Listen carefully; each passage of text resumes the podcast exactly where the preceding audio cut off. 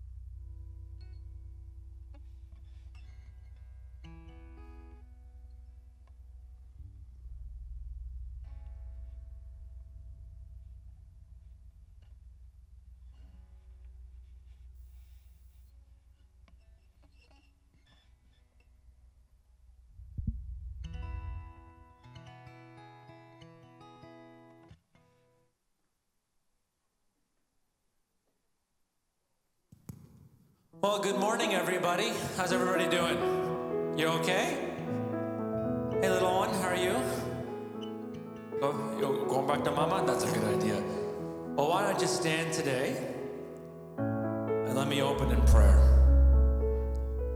Father, we want to come to you today with, uh, with a, a recognition, God, and an awareness that everything we have is a gift from you. We don't deserve anything and yet you choose to bless us anyway.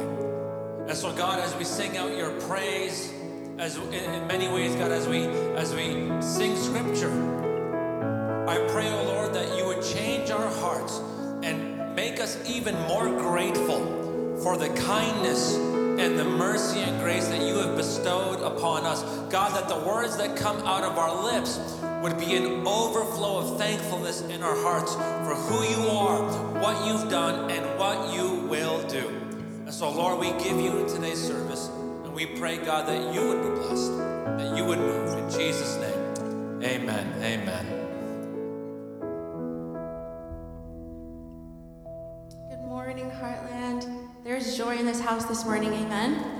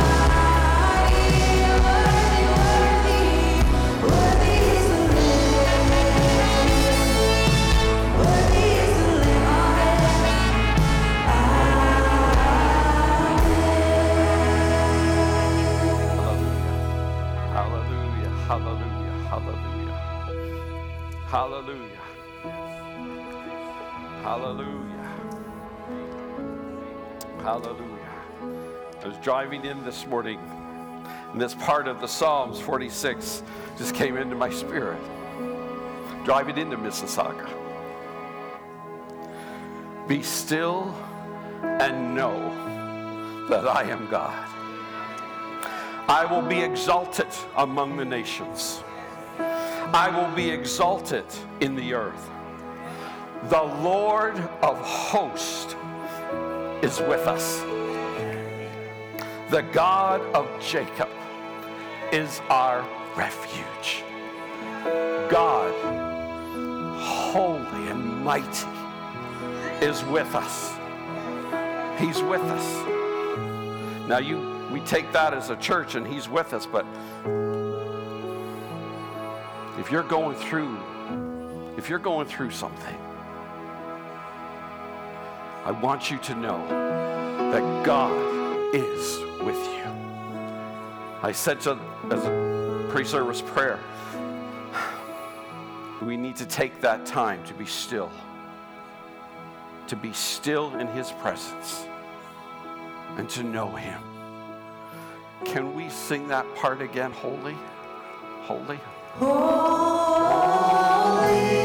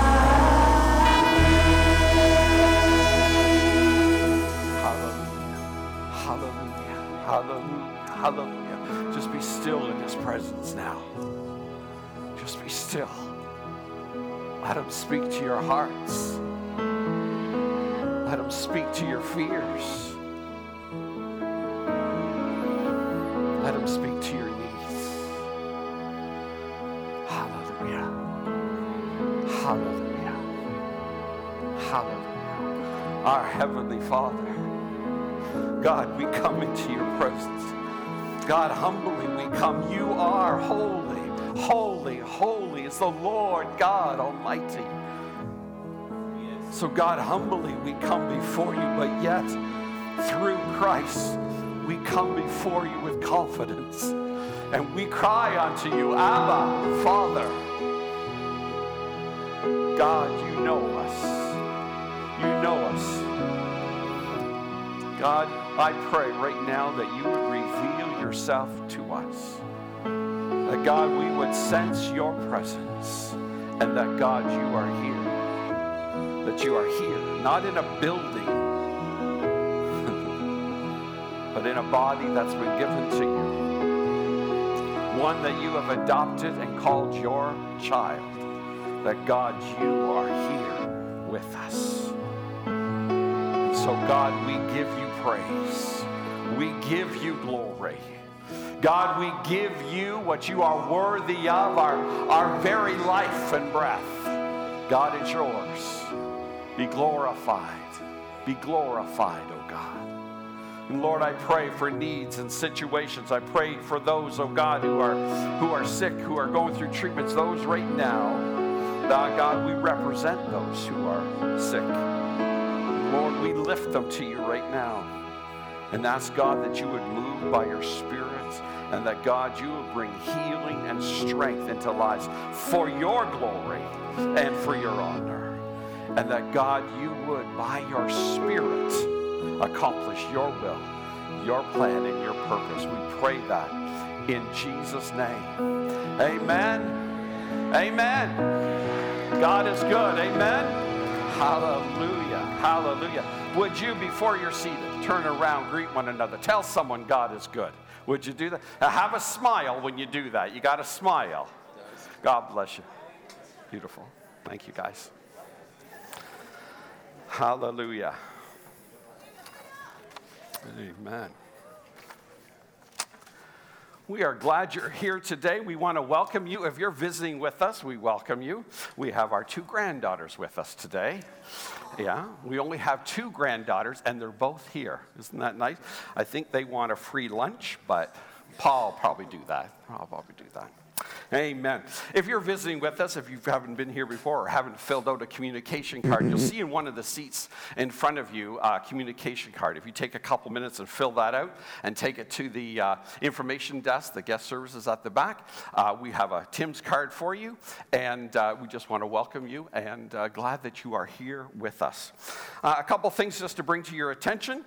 Uh, this is from John, the, two, the 2023 income tax receipts. They will be emailed out to you on Tuesday.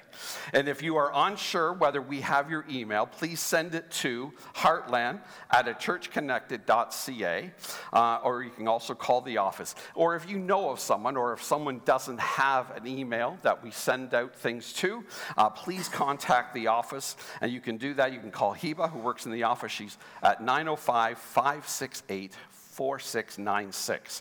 Uh, and John will also be here on March 3rd to answer any questions that you have. So if you have any questions about income tax receipts, wait and ask John, okay? All right, thank you. But, uh, or we can help you in the office during the week. Uh, next Sunday, is our farewell service for Pastor Fraz and family. And we really want to invite you and encourage you to come, come and show your love and support for them as they, as they move on. And we just want to bless them as they do that. There is an album out on a table out there for you to write notes. Uh, or as we mentioned last week, if you want to send in something or bring something in typed in, we will add that to the scrapbook or to the memorial album and just something for them, part of us to go with them, just to express our love and appreciation to them.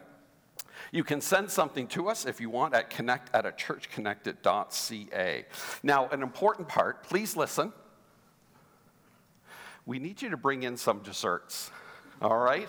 And as Pastor said, he likes butter tarts with raisins. All right, last week. no, he doesn't. But um, uh, they're always a good, a good thing.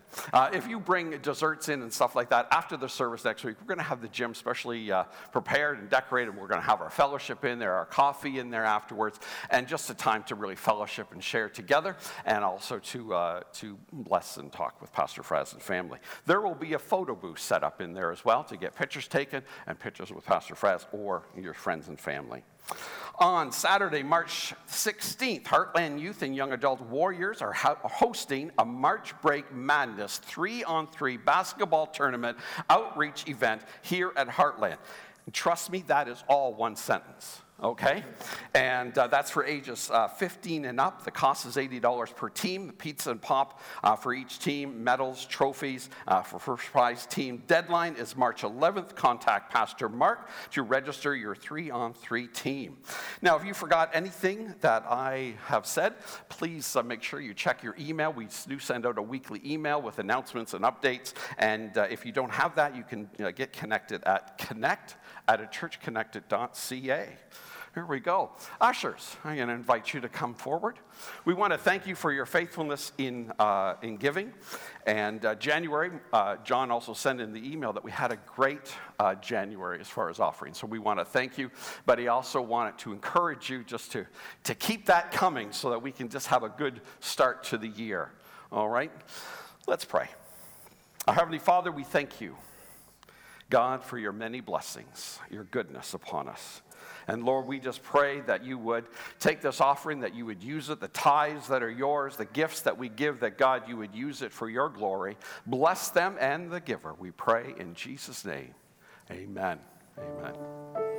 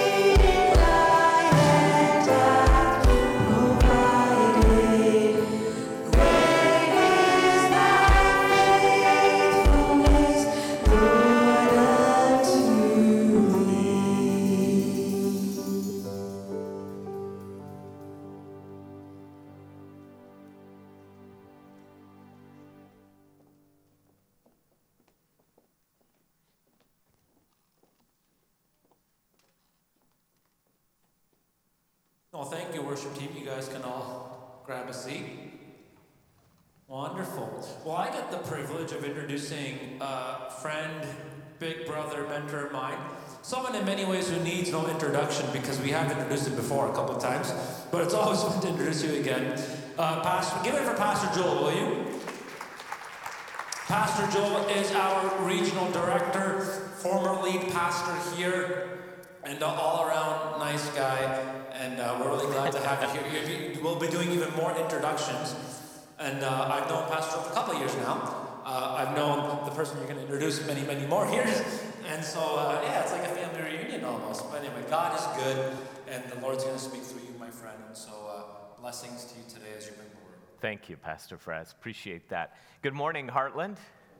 Good to see you. Uh, look forward to being back next week to honor the Mirza family for all that they have done, which is much.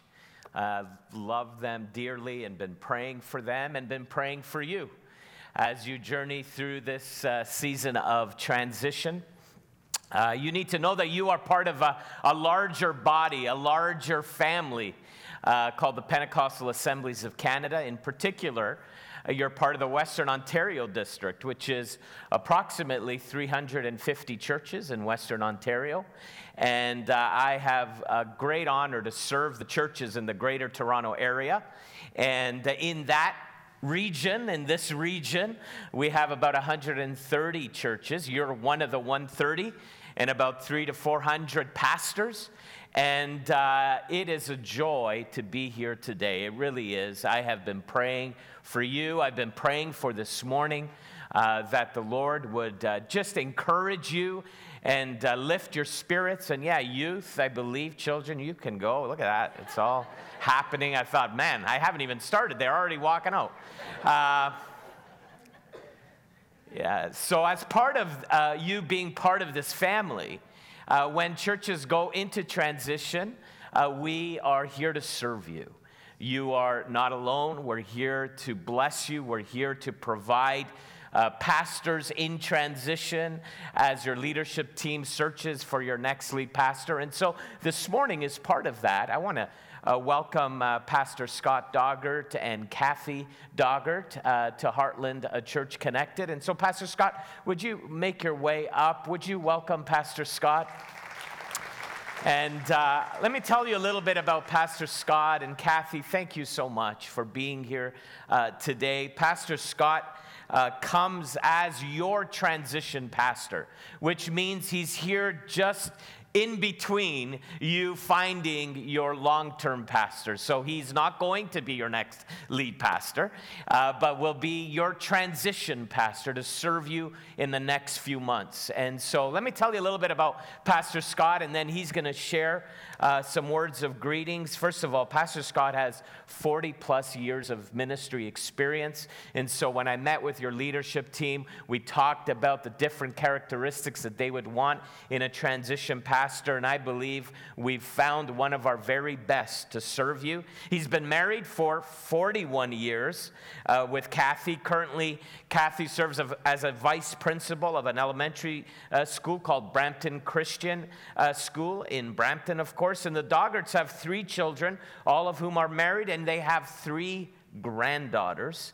Um, Pastor Scott is a well educated man. He loves the Word of God. And so you can be assured that when you come to church in the next few months, you are going to hear the Word of the Lord. He uh, studied uh, in uh, Central Bible College in Springfield, Missouri. He then went on to Gordon Conwell Theological Seminary, where he got a master's degree there. Then later on, got a master's degree at Wycliffe College right here in the city of Toronto. And he's pastored in several churches over the, the many years of ministry. For example, Stone Church, right in the heart of our city of Toronto. Uh, both Kathy and Scott have also uh, been missionaries to Thailand. Uh, they spent a bulk of their ministry there as well and have pastored in churches in Brampton, London, Burlington, and most recently have served uh, our district as one of our regional directors and uh, served in our district for about 18 plus years. And so, Pastor Scott's going to start on March the 1st, 4th, uh, which is not this Monday, but the next. He's going to be serving you on a part time basis, uh, working with the team that's already here, which is a fantastic team. And so, uh, without further ado, Pastor Scott, why don't you come share a few words of greetings to the church? And then I'll ask the board if you can already start making your way up because we want to pray for Pastor Scott. Well, good morning, one and all. It is indeed an honor and a pleasure to be with you today. Uh, I've entered into a new phase of life recently, and therefore, Kathy, my wife, has entered into that phase as well the phase of retirement. I retired officially on January the 1st, 2024. And about five weeks after that, I was sitting in a Tim Hortons. Of course, that's where us retired guys go, right? Tim Hortons. sitting there doing a New York Times crossword puzzle. And uh, if you know the New York Times crossword puzzle, they are incredibly difficult. And so at one point in time, having not really gotten any of the answers, I just looked up and I said, you know what, I, I think I'm going to need something else to do. I really do. And maybe a week later, Pastor Joel called me and presented me with the possibility of serving as your transition pastor. And as he spoke those words, there was a sense of excitement in my heart. And uh, following that, I have had opportunity to meet with your board and then with your staff, and it's been absolutely delightful. So it's an honor and a pleasure to serve in this role. Something I would ask of you is that you would pray for Kathy and I as the Lord brings you to mind. This is my first gig as a transition pastor. I'm a rookie. You're the guinea pig trying me out. So after two weeks, if it's going south, just let Pastor Joel know and we're gone. I'll continue with my New York Times crossword puzzle. How would that be? Pray for us, please, and we'll be praying for you and your team daily as well. It's been my privilege to know to a certain degree all of your pastors. Uh, your founding pastor, Pastor Calvin Honsinger, continues to be a dear friend to this day, along with his family, his wife, and his children are just tremendous people and very special to Kathy and I and our children. And then, of course, Pastor Joel, uh, got to know him in a great way in the past five years. So it is not a surprise to me, uh, knowing your leadership, uh, that this is just a great church and a great sense of God's Spirit here, and it's wonderful. Likewise, Pastor Fraz, uh, very significant points in his life. I've been able to connect with great joy with him, and uh, that is the case today as well. I've got great news for you. The word of the Lord tells you that Heartland, the church connected, you are God's workmanship, created in Christ Jesus to do good works that he prepared in advance for you to walk in. So, Pastor Fraz, you are God's workmanship, created to work, walk in the works that God has prepared before the beginning of time. Likewise, all of you at Heartland and your families, Pastor Joel, board, and staff, we're on a journey together, and it's Kathy's and my honor to be part of this portion, a brief portion of the journey with you. So thanks, Pastor Joel, for the invitation, Amen. board for the approval, staff for being so nice. So here we are. Yeah, you will see that, uh, yeah. Lord, why don't you come? We want to pray for, for you uh, right now. And so, if you're comfortable to extend your hand towards Pastor Scott this morning, that would be amazing. And uh, he and Kathy will be out in the foyer later on. Just would love to say hello. And so, let's pray together. Lord, thank you so much for Pastor Scott. Thank you for Kathy. Thank you for their lives. Thank you for their willingness to serve such an amazing church right here in Mississauga that we call Heartland. Lord, we pray that you would give him continued wisdom and skill and ability, and, and that there would be such synergy right from the get go, that there would be a beautiful unity among transition pastor and board and staff and congregant, and ultimately a community who is, who is in need of, of, of a Savior. Lord, that's why we're here. And so, God, I pray that you would bless this unity. We know that your scripture says that when brothers and sisters dwell in unity, you command your blessing. And so, Lord, we pray that that would be so at Heartland, a church connected. And so, Lord, I commission Pastor Scott today as a transition pastor of Heartland. May he preach the word in season and out of season to correct, rebuke, and encourage with great patience and careful instruction. We pray this in the name of the Father, the Son, and the Holy Spirit. And everyone says, Amen. Amen. Amen. God bless you. God bless you. Thank you so much. So, the word of the Lord today. Uh, I have been uh, praying and thinking, and uh, there's been some thoughts that the Lord put in my heart, to be honest, uh, for our churches. uh, for about a year now. And it's been uh, one of those things where I have um, prayed through these thoughts. I haven't preached this message yet. Uh, this is uh, a first time to preach this message that I believe God has put on my heart for you and for our churches, uh, not only here in the Greater Toronto Area, but perhaps in our nation. Our nation needs Jesus. And God has called you and this congregation to play a key role in the spiritual climate of our nation. And so this morning, I entitled my message To the Church in Canada. And uh, these are not my words, and I don't want these to be seen as my words, but we're going to go right into the word of the Lord because I believe Jesus has some things to say to the church of Canada. Uh, he has said it uh, in many ways to the seven churches of Revelation, and, and that's where we're going to go today, is these seven churches of Revelation. These were real churches uh, with real leaders, with real people, uh, and he was speaking specifically to these specific seven churches. And, and when he spoke to the churches, he had some strengths to highlight about the church, and he had some areas where perhaps they needed to grow. But this morning, I'm not going to uh, delve into those strengths and weaknesses because that's a teaching series in itself. But, but it's interesting to me that Jesus, be, before he goes into his evaluation and assessment mode of these seven churches of Revelation, he always starts the conversation with each church, highlighting an aspect of his, of his character an aspect of his attributes because he wanted to, to, them to know that he wasn't just some consultant or some church growth consultant. He was Jesus. He was the Son of God. He is and was the head of the church. And so he reminded them by, re, by, by reflecting and, and highlighting some of his attributes and some of his characteristics. You see, the book of Revelation includes Jesus communicating to seven churches in today's Western Turkey region who were struggling with their faithfulness to Christ. You see, the Roman way of life, the secular way of life in that day, was penetrating these churches.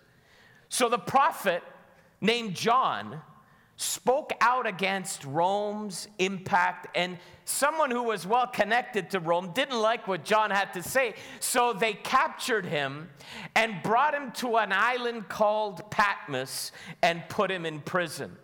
And it was there that John began to encounter the Lord in a powerful way. It was there where the Lord began to communicate some critical truths via John to the church. And I believe not just to the churches of Revelation, but to, the church of today, to the church of Canada. And so these words of the Lord in the book of Revelation, these words are inspired by the Lord and they continue to be relevant for the church today.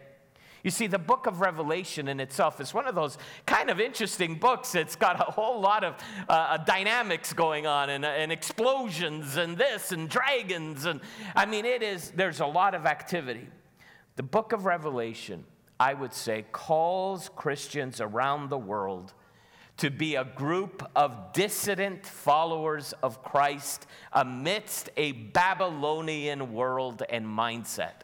Now, when you hear the word Babylonian, many ways in the scriptures, the Babylonians uh, were a secular people, but it went beyond that. It's a mindset. It's a mindset that is anti God. And so when you hear me say a Babylonian mindset, I'm referring to a world that has pushed Christianity and more importantly, has pushed Christ to the fringes of our lives. And so we, as dissident followers of Jesus, are to be made aware of this Babylonian mindset. We need to develop discernment to know what is right and what is wrong. And so John writes in this milieu John, in many ways, has, has his eyes on the evil powers that are at work in the empire, as well as those same powers that are at work in the church. In many ways, John sees a lot of Rome in the church, but not enough church in Rome.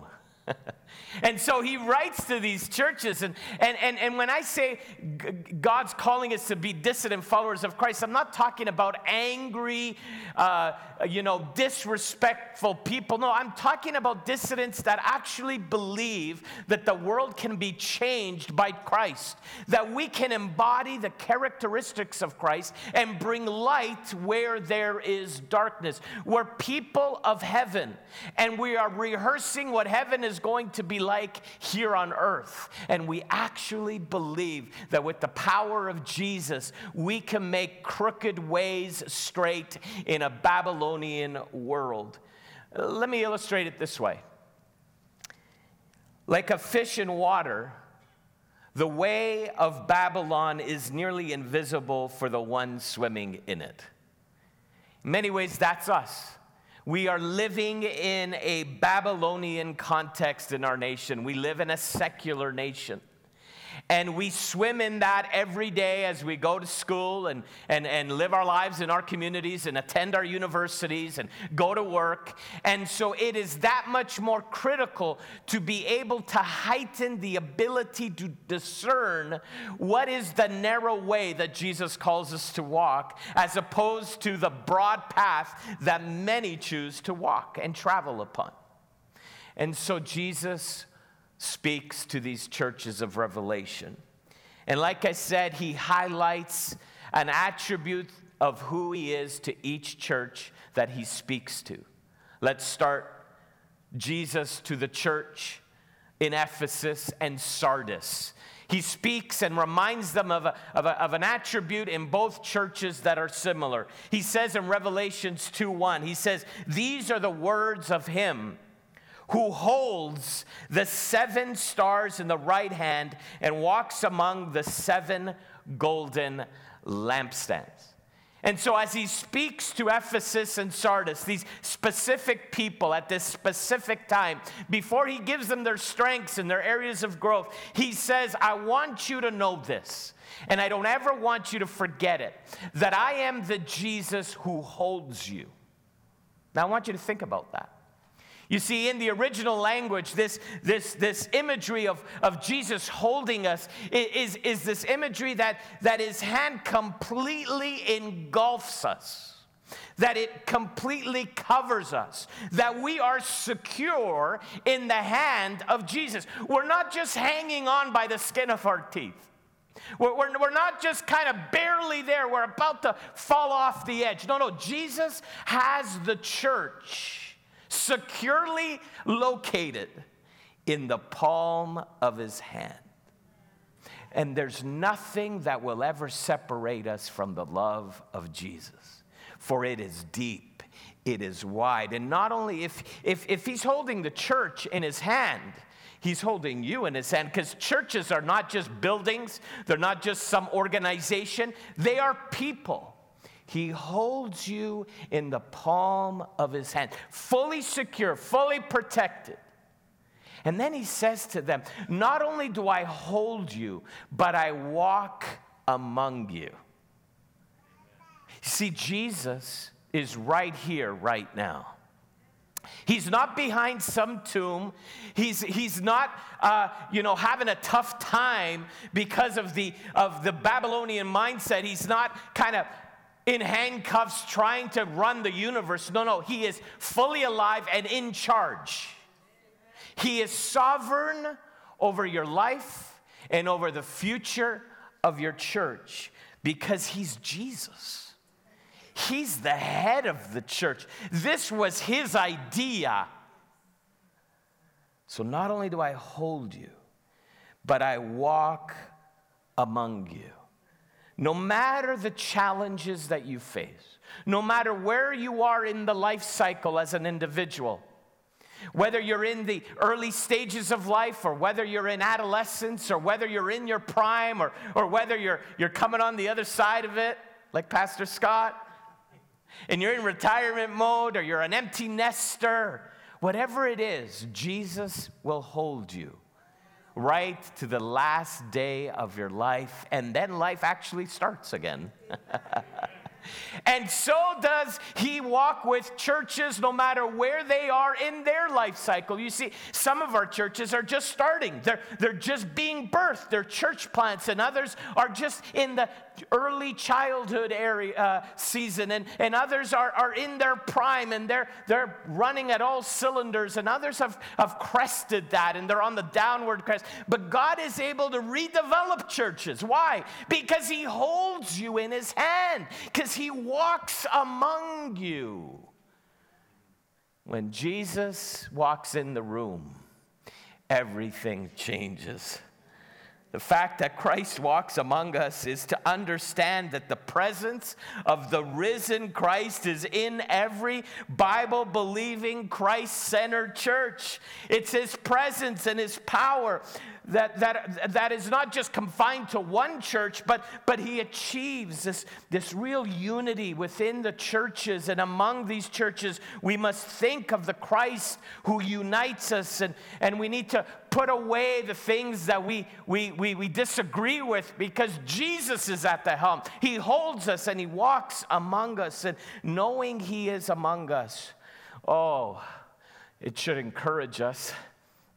It should add a level of security. It, it, assuredly should add a level of protection. We know that no weapon formed against us will prosper because He's among us. We can know that we can have peace even when our circumstances are less than peaceful. When things seem vulnerable, we can have peace because Jesus walks among us. We can have stability. We can have comfort. We can have purpose because Jesus holds and walks among. To the church of Ephesus and Sardis, don't ever forget that. To the church of Heartland, the church connected, don't ever forget it. In the days ahead, be reminded, He holds you securely and he walks among you. To the church of Smyrna, it's interesting how Jesus uh, begins to speak to the church of Smyrna. He says these words in Revelations 2 8. He says, These are the words of him who is the first and the last, who died and came to life again. See, when, it, when Jesus introduces himself to these wonderful brothers and sisters, he highlights the fact that he is the first and the last, who died and came to life again.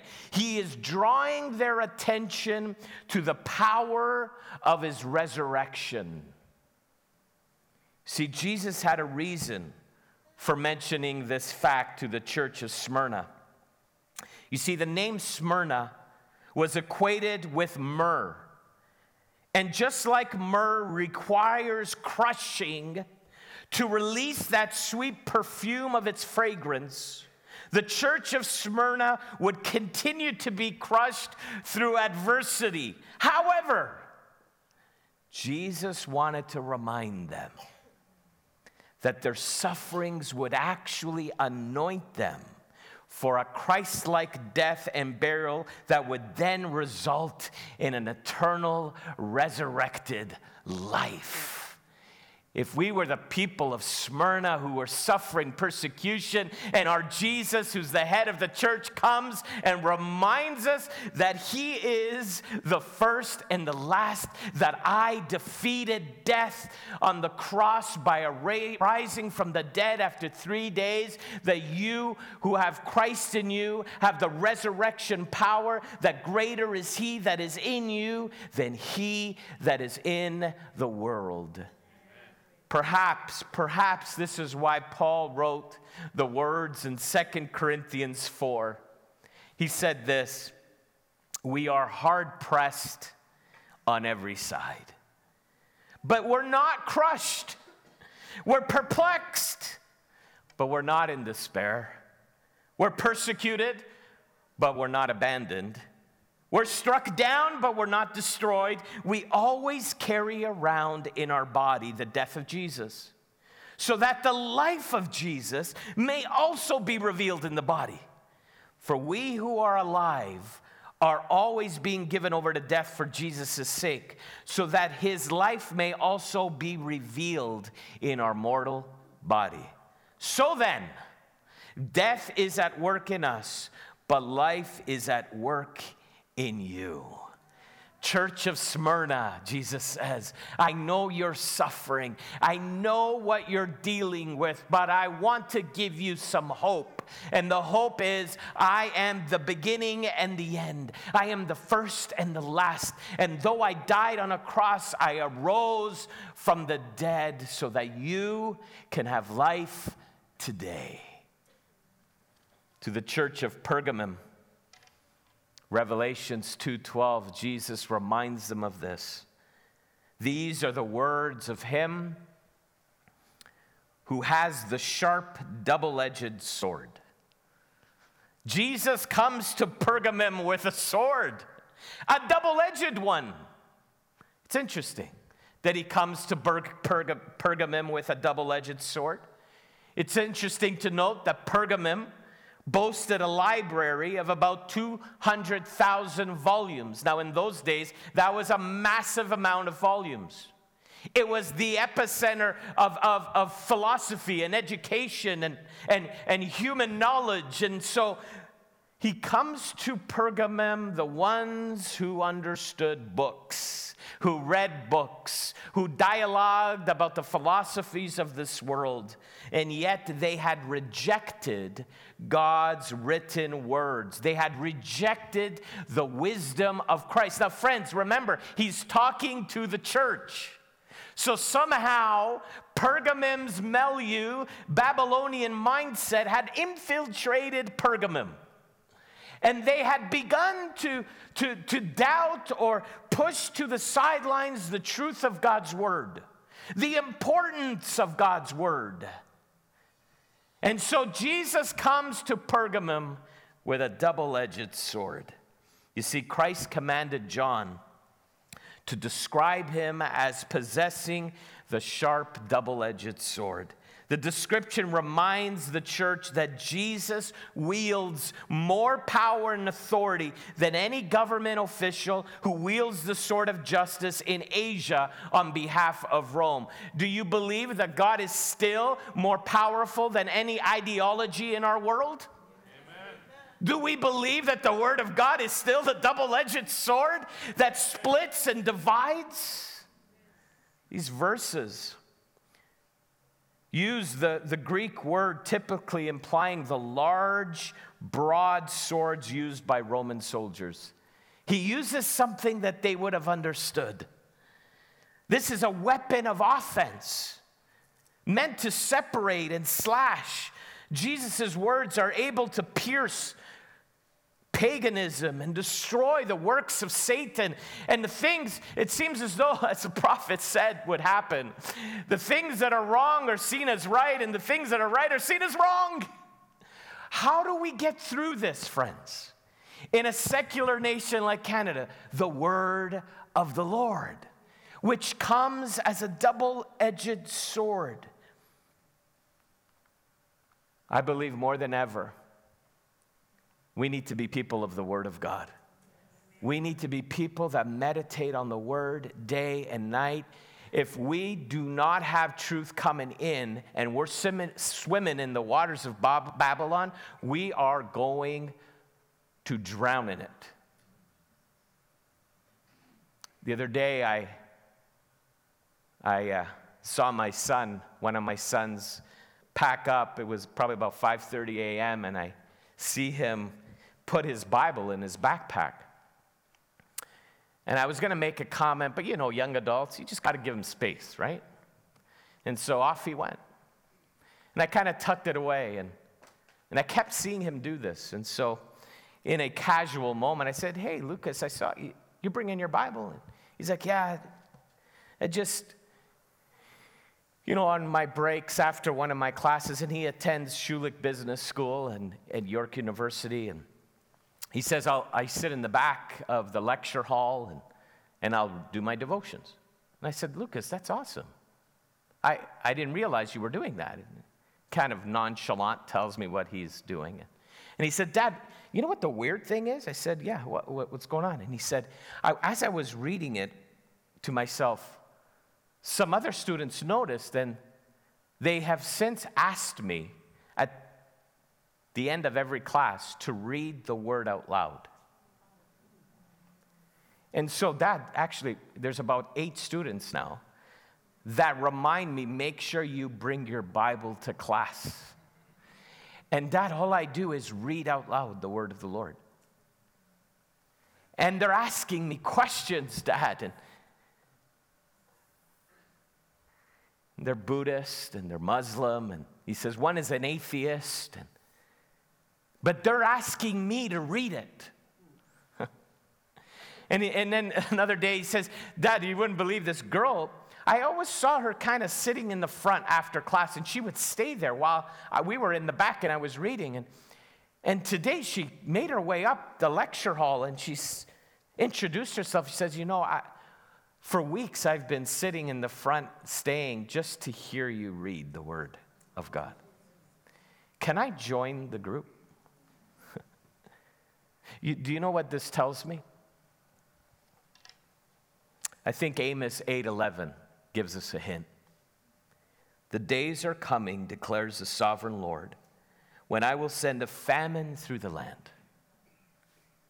Not a famine of food or a thirst for water, but a famine of hearing the words of the Lord.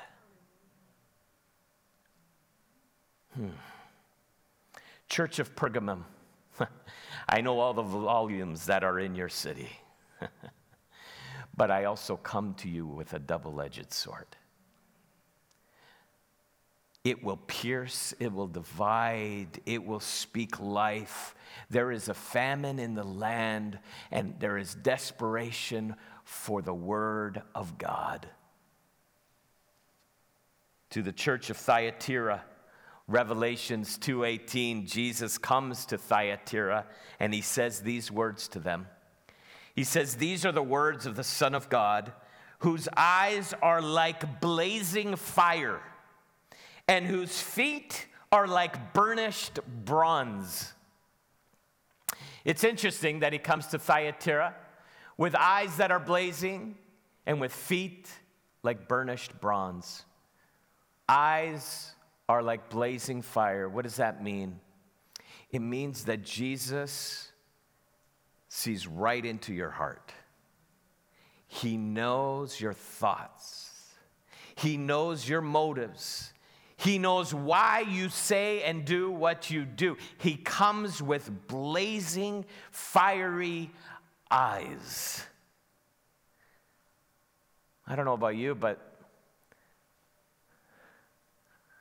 knowing that truth kind of puts a little bit of the fear of the Lord in me. that I can stand in front of a group like this and, and talk religiously and look the part. But God knows my thoughts. He knows my every thought. You know, we need to know this that although that at times we're, we're limited to understand others, we're, we're limited to figure things out of the circumstances around us, but be rest assured that God knows everything. He knows every conversation, He knows every thought, because He comes with eyes like fire.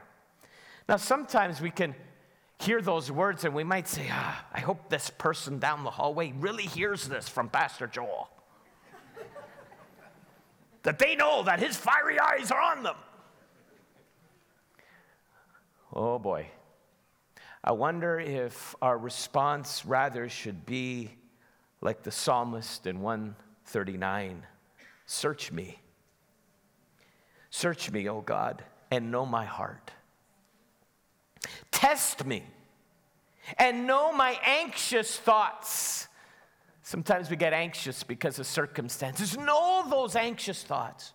See if there is any offensive way in me and lead me to the way of everlasting. You see, when Jesus comes with fiery eyes, don't be quick to think about others, but be quick to say, God, where's my heart? I can't control what others do or say or think, but I will be held accountable for what I think and do and say. And so, Lord, please search me. Test my every thought, test my motives, see if there's any offensive way in me. Could you imagine a church that's filled with that kind of introspection about our own hearts? Oh, it'll create an environment of transformation. Psalm 19, I tend to read this often and recite it. Verse 14, may the words of my mouth and the meditation of my heart, may it be pleasing in your sight, O Lord, my rock and my redeemer. Mm. See, I tend to be an emotional guy. I, I mean, I'm Italian. and some of you have seen me wear my emotions on my sleeve over the years. But I have learned, and I've thanked God for helping me grow. I got to filter my emotions. and I need to come before the Lord and say, God, search me. I feel this and I want to react this way. And I've learned that after I go through a, a posture of reflection, that all of a sudden tend to be more compassionate, more humble, more uh, less reactionary, and more patient. He comes to Thyatira with eyes like fire, but then he says, I also come to you with feet like bronze. This is a, a reflection of the strength and splendor of our God. You know that our God is omnipotent, He is all powerful. There is nothing that is greater than God. No, no, lib- no political party. Sorry. that was not meant to come out. Forgive me. Lord, test me. he, he, is, he is greater than all of that. And that's what he's reminding these churches that though you live in a Babylonian context, though you live among kings who rule heavily, I'm in charge. I, I come with feet like burnished bronze. Hmm, makes me think of Psalm 8. Lord, our Lord, how majestic is your name. In all the earth, you have set your glory in the heavens through the praise of children and infants. You have established a stronghold against.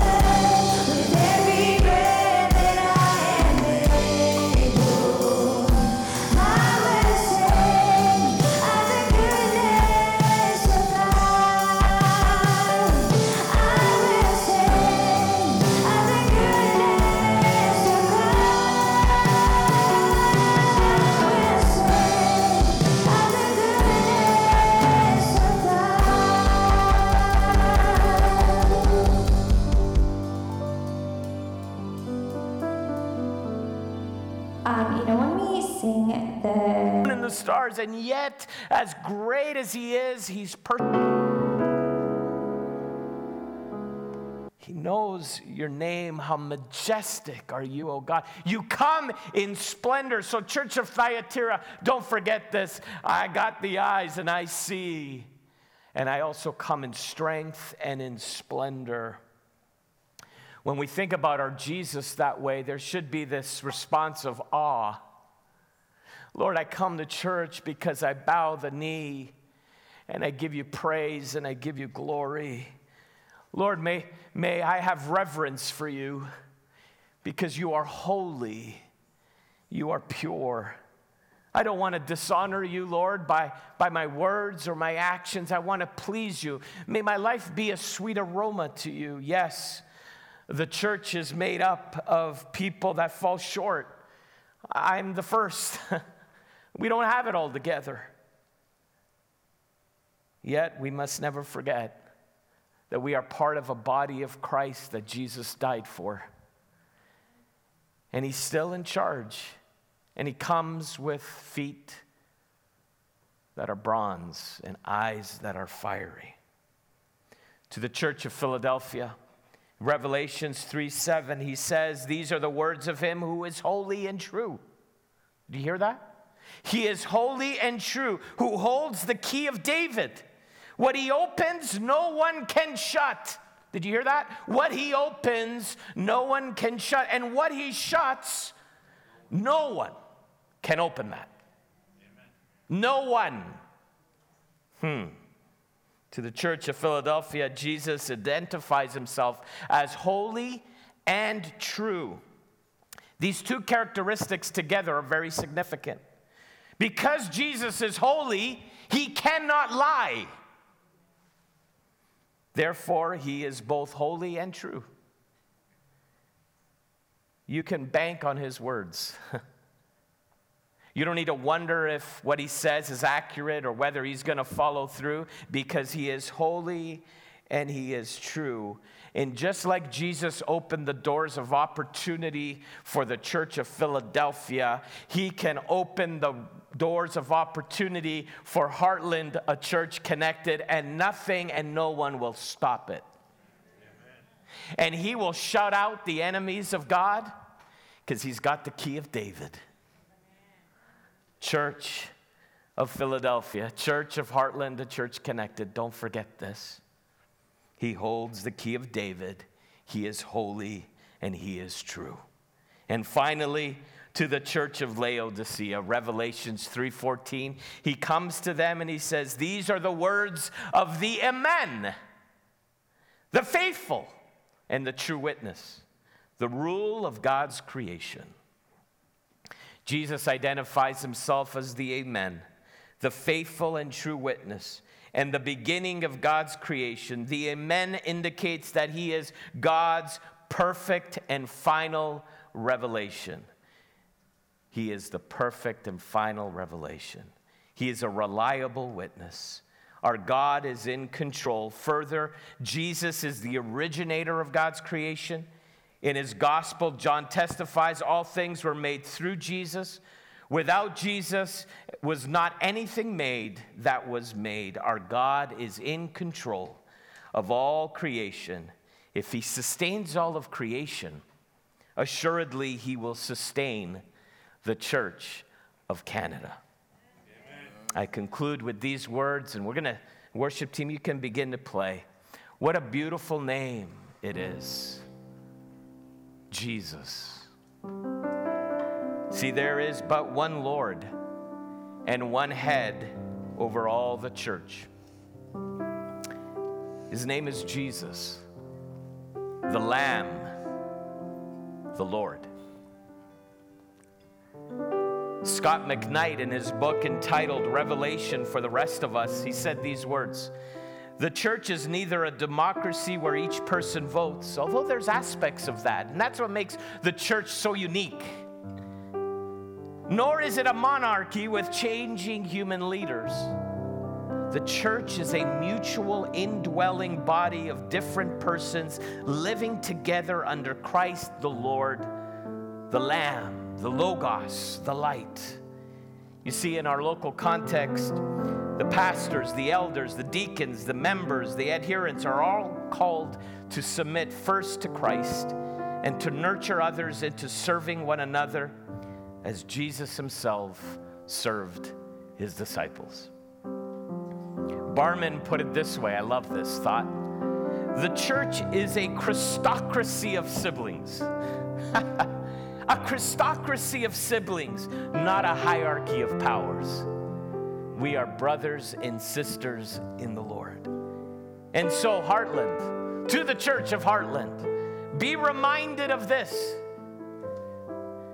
Jesus holds you and he walks among you. Jesus is the first and the last. He's the one who died and came to life again. Jesus comes with a sharp double edged sword. His eyes are like blazing fire, and his feet are like burnished bronze. He's holy and he's true. He holds the key of David. Jesus is ruler of God's creation. Jesus is the Amen, the faithful and true witness. And everyone says, Amen to that. Amen to that. Would you stand with us this morning? I want you to begin to sing these words on the screen. Worship this amazing Jesus that is at the head of the church. What a beautiful name. It is true that Jesus has no rival. Let us worship.